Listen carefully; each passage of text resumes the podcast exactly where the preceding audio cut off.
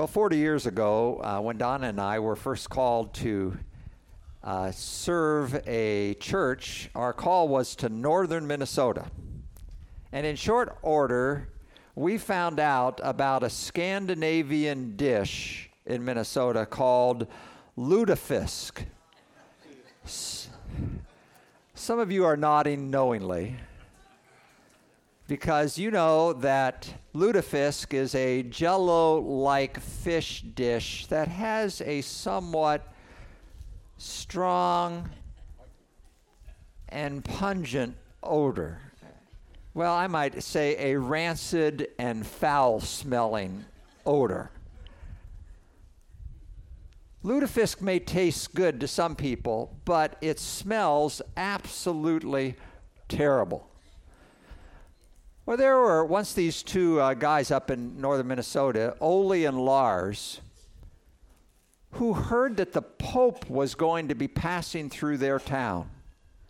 And they were really excited about this, but they were kind of entrepreneurial, so they decided what they were going to do is that they were going to make a batch of lutefisk, set up a couple of tables, and sell lutefisk to the crowds that would be on the side of the road as the Pope went by.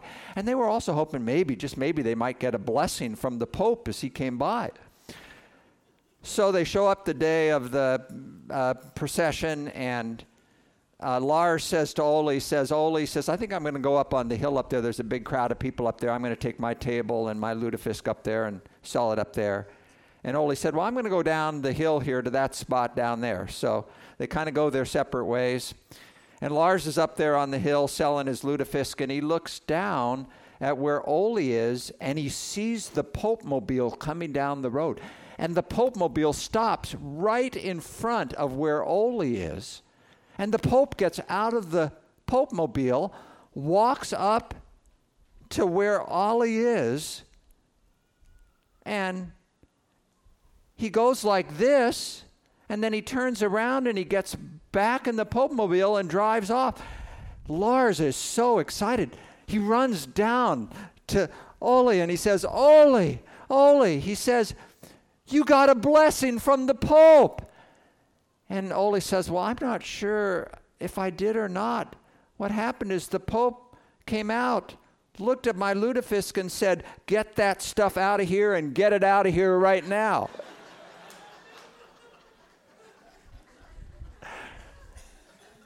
Does life ever feel that way to you? You know, you hope for a blessing, but instead you got something altogether different. You wanted a gain, but you got a loss. You wanted consistency, but you got change. You wanted good, but it seemed like bad came your way. And when this happens, the danger is that instead of enjoying life, you just start enduring life. And that's not life as God intended it to be. That's why I'm excited today to start this new series of messages based on the book of Philippians called Life as It Was Meant to Be. You know, the book of Philippians is a uh, very practical book. It deals with a lot of problems that all of us face, and it's also a very positive book. When the Holy Spirit wrote the book of Philippians through the Apostle Paul, the Holy Spirit chose to use the word joy, rejoice, be glad 17 different times in that book. The book of Philippians is really a handbook on the joyful Christian life, on living life as it's really meant to be. So, in this series, we're going to be looking at topics like you can enjoy people. You can enjoy life. You can conquer complaining. You can overcome stress. You can see God meet your every need. You can be a difference maker. You can be changed for the better. These are just some of the topics we'll be looking at in this series. It's life as it was meant to be. Now, you won't be surprised to know that as we begin this series on life as it was meant to be, we start off with this topic. You can enjoy people. Because, friends, if your relationships are bad, life is going to be bad. If your relationships are stressed, you're going to be stressed. If you haven't learned how to enjoy people, you're not going to be able to enjoy life because life is made up of what? People. So, in this uh, uh, message today, you're going to see that the Holy Spirit starts off the book of Philippians by having Paul write to the church in Philippi about how to enjoy people. You know, a number of years ago, the comedian Woody Allen made a very honest confession when he said this He said, I love humanity. It's just people I can't stand. You ever felt that way? Sure, you've had times when you've felt that way. So, what does it take to enjoy people, not just endure them, but really enjoy them? Well, here through the Apostle Paul, the Holy Spirit spells out four ways to enjoy people. Here are four ways you can learn to enjoy people in your life. We see this in the first 11 verses of the book of Philippians. So, would you now open up your Bible to Philippians chapter 1? And we're going to look today at verses 1 to 11. You also want to get out your message notes from your worship folder, get something to write with. Uh, you're going to want these notes. I promise you, you'll use these notes in the days to come. So fill in the blanks. Here is the first step you need to take in order to enjoy people in your life, not just endure them. If you want to enjoy people in your life, be grateful for the good in people be grateful for the good in people. Look at what the Holy Spirit, through Paul, wrote to the church in Philippi in verses 1 through 3. Paul starts off Paul and Timothy, servants of Jesus Christ, to all the saints, or the believers, in Christ Jesus at Philippi, together with the overseers and deacons, grace and peace to you from God our Father and the Lord Jesus Christ. I thank my God every time I remember you. Now, these words are especially significant if you will remember what happened to the Apostle Paul when he started this church in the town of Philippi. When Paul was there, he was arrested illegally he was whipped. He was beaten. He was humiliated. He was thrown in jail. While he was in jail, this great earthquake hit. And after the earthquake, he was asked to leave town. Paul had a tough time in Philippi. And yet, when he wrote back to them, he said, I thank my God every time I remember you. Paul had a commitment to be grateful for the good in people. He could have dwelt on the negative. He could have kept pondering the painful memories. He could have complained about the conditions and the treatment that he received. But instead, he said, I'm going to remember the good things about people. I'm going to focus on the good times we had. I'm going to think about the positive experiences.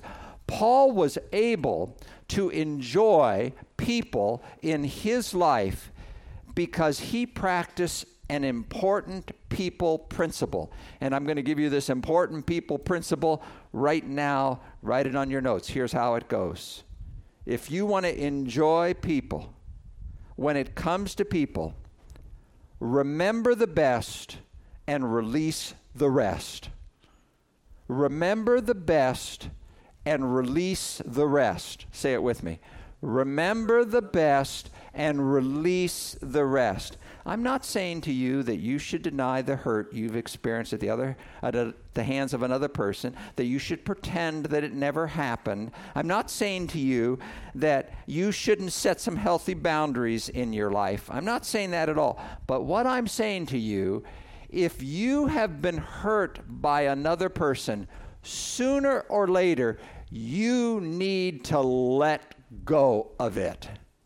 You need to let it go, or it will eat you alive. You need to make a decision by the grace of God, working through the love of Jesus Christ, to remember the best and release the rest.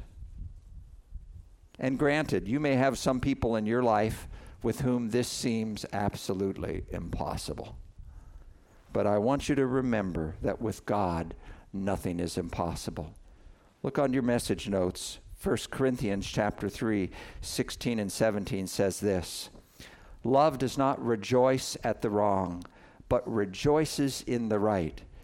Love bears all things, believes all things, hopes all things, endures all things. This is just the way Jesus Christ treated you when he bore your sins on the cross, when he endured your failures and the hurt you brought to him and to other people. He loved you, he forgave you, he carried your sin on the cross. And as a forgiven child of God, how did he ask you to pray? Forgive us our trespasses as we forgive those who trespass against us. Remember the best, release the rest. And if you want to enjoy people, not just endure them, not only do you need to practice being grateful for the good in other people, you also need to, as you're grateful for the good in other people, you need to practice positive praying. Be grateful for the good in people and practice positive praying. Notice what Paul says in the next verse in Philippians chapter 1 verse 4. Paul says, "In all my prayers for all of you, I always pray with joy." You know the quickest way to change a relationship from bad to better? It's to start praying positively for that other person. Start praying positively for them, thanking God for them. When you start doing that, sooner or later, two things will happen. Two things will change. Number one, your attitude toward that person will change. And number two, sooner or later, that person will change. So I want to dare you. I just kind of issue a challenge to you. I dare you to take that person at work, or in your neighborhood or in your family or maybe even in your church that rubs you the wrong way. When you're around them, it's kind of like sucking on a sour apple lollipop. And I want to dare you to start praying for that person, thanking God that in His sovereignty, and love for you, He has allowed that person into your life. And just start praying for them and watch what happens. God will work a miracle. It's interesting that people can resist our advice, they can spurn our appeals, they can blow off our suggestions, they can refuse our help, but they are powerless against our prayers. And here are four things God wants you to pray for when it comes to other people. Paul prayed for these same four things in this section from Philippians. Look at these four things. You'll see them in verses uh, 9 to 11. So go to 9 to 11, verses 9 to 11, and you can write these four things on your notes. And you're going to want to because this will become your prayer list for that person or persons that you're thinking about as I'm preaching this sermon. Okay, here we go. Number one, pray that they will grow in love. Pray that they will grow in love. Look at verse 9 in your Bible.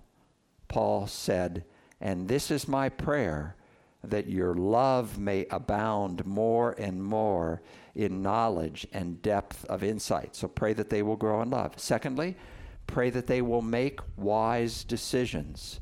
That they will make wise decisions. Look at the first part of verse 10 in your Bible so that you may be able to discern what is best.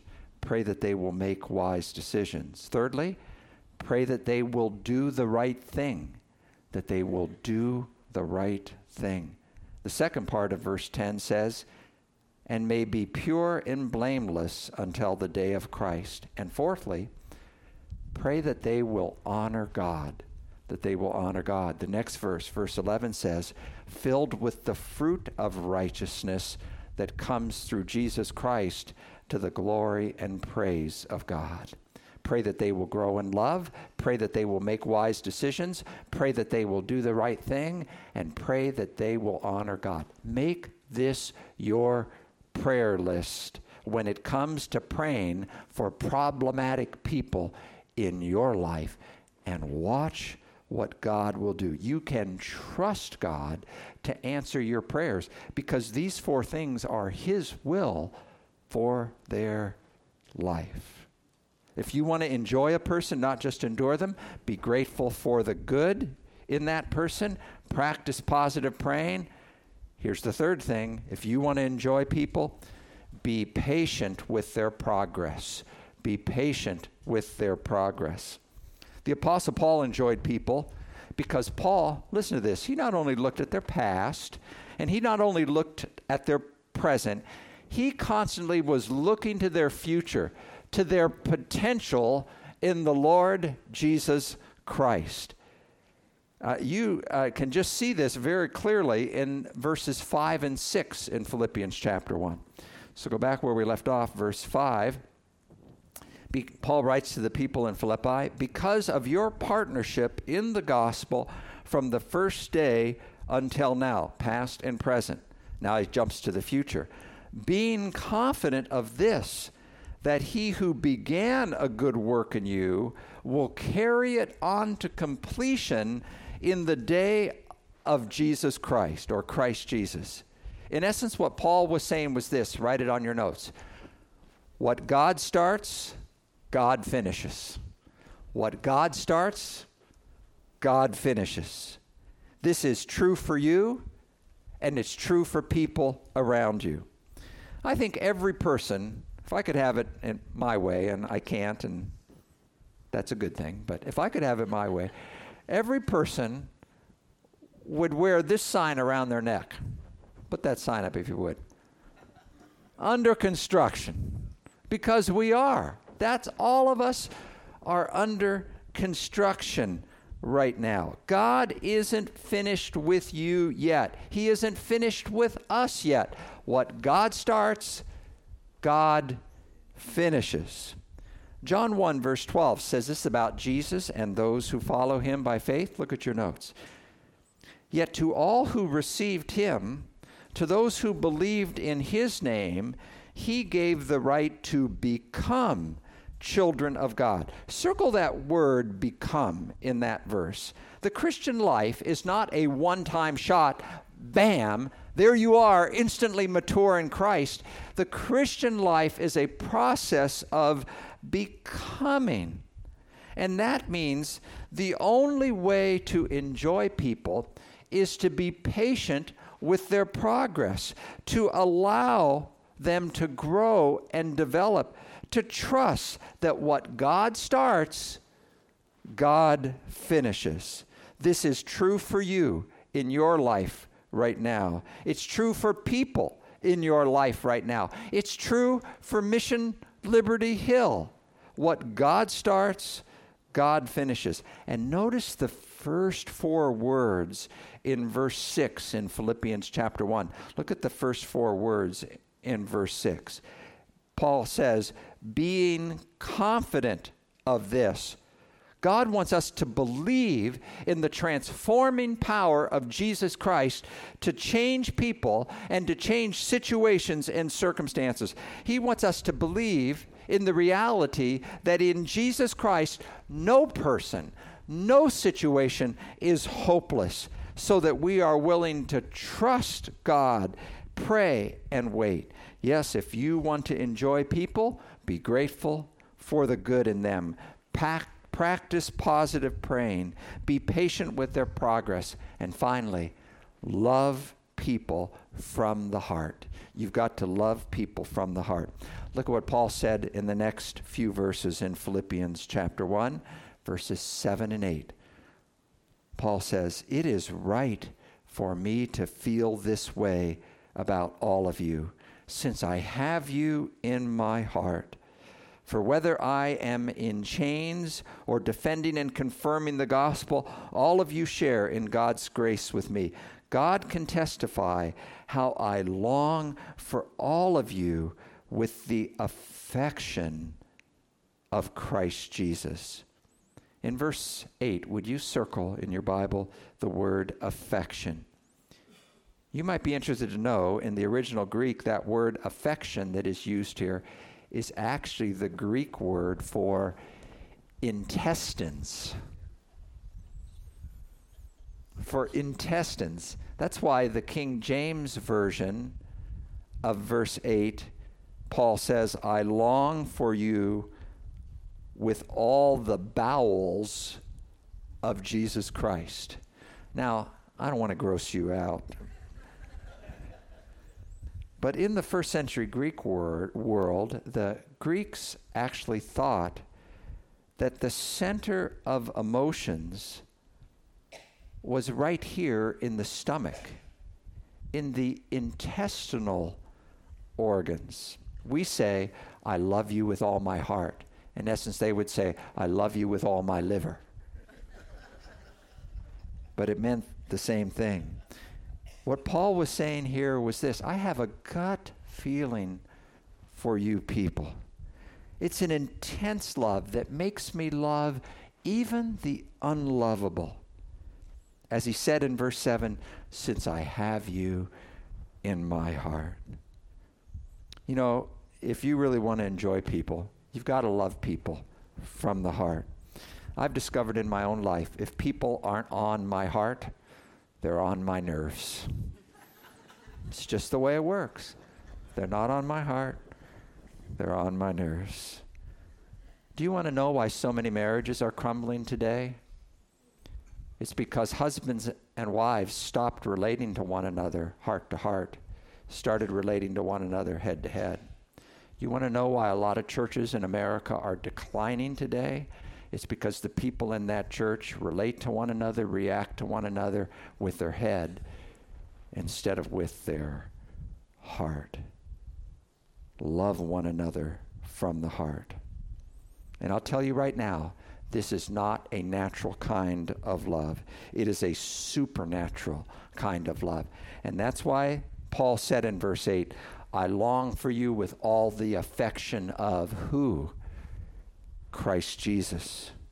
It's only when you are in a relationship with Jesus Christ, who paid the price for your sins, gave his all for you upon a cross, sacrificed himself so that he could extend grace to you, that you are truly able to extend that same kind of grace and love to people around you even people who seem unlovable to you. It says, Romans 5, verse 5 says on your notes, and hope does not disappoint us because God has poured out his love into our hearts by the Holy Spirit, whom he has given to us. What is this scripture saying here? It is saying this it is saying that the kind of love that God talks about, the kind of love that leads you to enjoy people, the kind of love that truly comes from the heart, is not the kind of love that you can dig up from within yourself. The kind of love that says, I'm going to love that person even if it kills me. I'm going to do it. That's trying to dig it up from within yourself. The kind of love God's talking about here is the kind of love that's poured out upon you through a personal faith relationship with Jesus Christ. And when that happens, you're able to love people from the heart and you can enjoy people. I want to close by telling you a story of three men who were going to be executed by the guillotine a Frenchman, an Englishman, and an American. The Frenchman was brought up first. He was asked if he wanted to wear a hood. He said no. He was brave and did not need a hood. So they laid him down on the guillotine, face up, neck on the block. He stared bravely up at the blade that was about to drop. They pulled the rope, and the blade did not drop. The executioners assumed that this was a sign from God, an act of God, and they let the Frenchman go free. Now they repeated the process for the Englishman. He was asked if he wanted the hood. He too refused it, was laid face down on the guillotine, looked up at the blade, the rope was pulled, and again the blade did not fall. The executioners assumed that this too was an act of God and they set him free. Now it was the American's turn. Do you want the hood? He was asked. No, he said, I'm just as brave as those other two guys. So they laid him down, face up on the guillotine, neck on the block. He's looking up at the blade. They are about to pull the rope, and right before they pull the rope, he says, Wait, you guys, I think I see the problem with your guillotine. the problem with us Americans when it comes to relationships is we are fix it kind of people. It's just in the American spirit. And whenever we go around trying to fix other people, we just end up getting hurt. Fixing other people is not your department, it's God's department. Only He can do that. So, what God wants you to do is just enjoy other people. Therefore, I ask you, even with the most difficult people in your life, will you be grateful for the good in people? Will you practice positive praying? Will you be patient with their progress and love them from the heart? If you say no to that question, then I just say to you, get that stuff out of here and get it out of here right now. And instead, allow Jesus Christ, who loved you and gave himself for you, who loves you every day from the heart, who every day is patient with your progress, who every day practices positive praying, intercedes on your behalf before the Heavenly Father, who believes the best in you. Allow that love of Jesus to so transform you that you can experience life as it was meant to be in Jesus Christ, with Jesus Christ. You truly can enjoy people. Let's stand for closing prayer.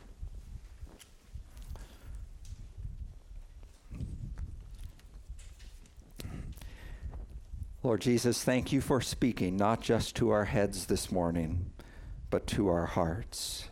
You lived, you died, you rose again, so that as your Easter people, we might experience life as it was meant to be. You showed your saving love for us on the cross. So we welcome you and your love in our lives today as we trust in you alone as our personal Savior. Please pour out your love into our hearts and into our relationships so that we can be and we can give a blessing to our family, our church, our community, and our world. Help us to be grateful for the good in people, to practice positive praying, to be patient with people's progress, and to love them from the heart. That our joy might be in you and our joy might be complete. In your heart transforming, life transforming name, we pray, the name of Jesus. And God's people said. Amen.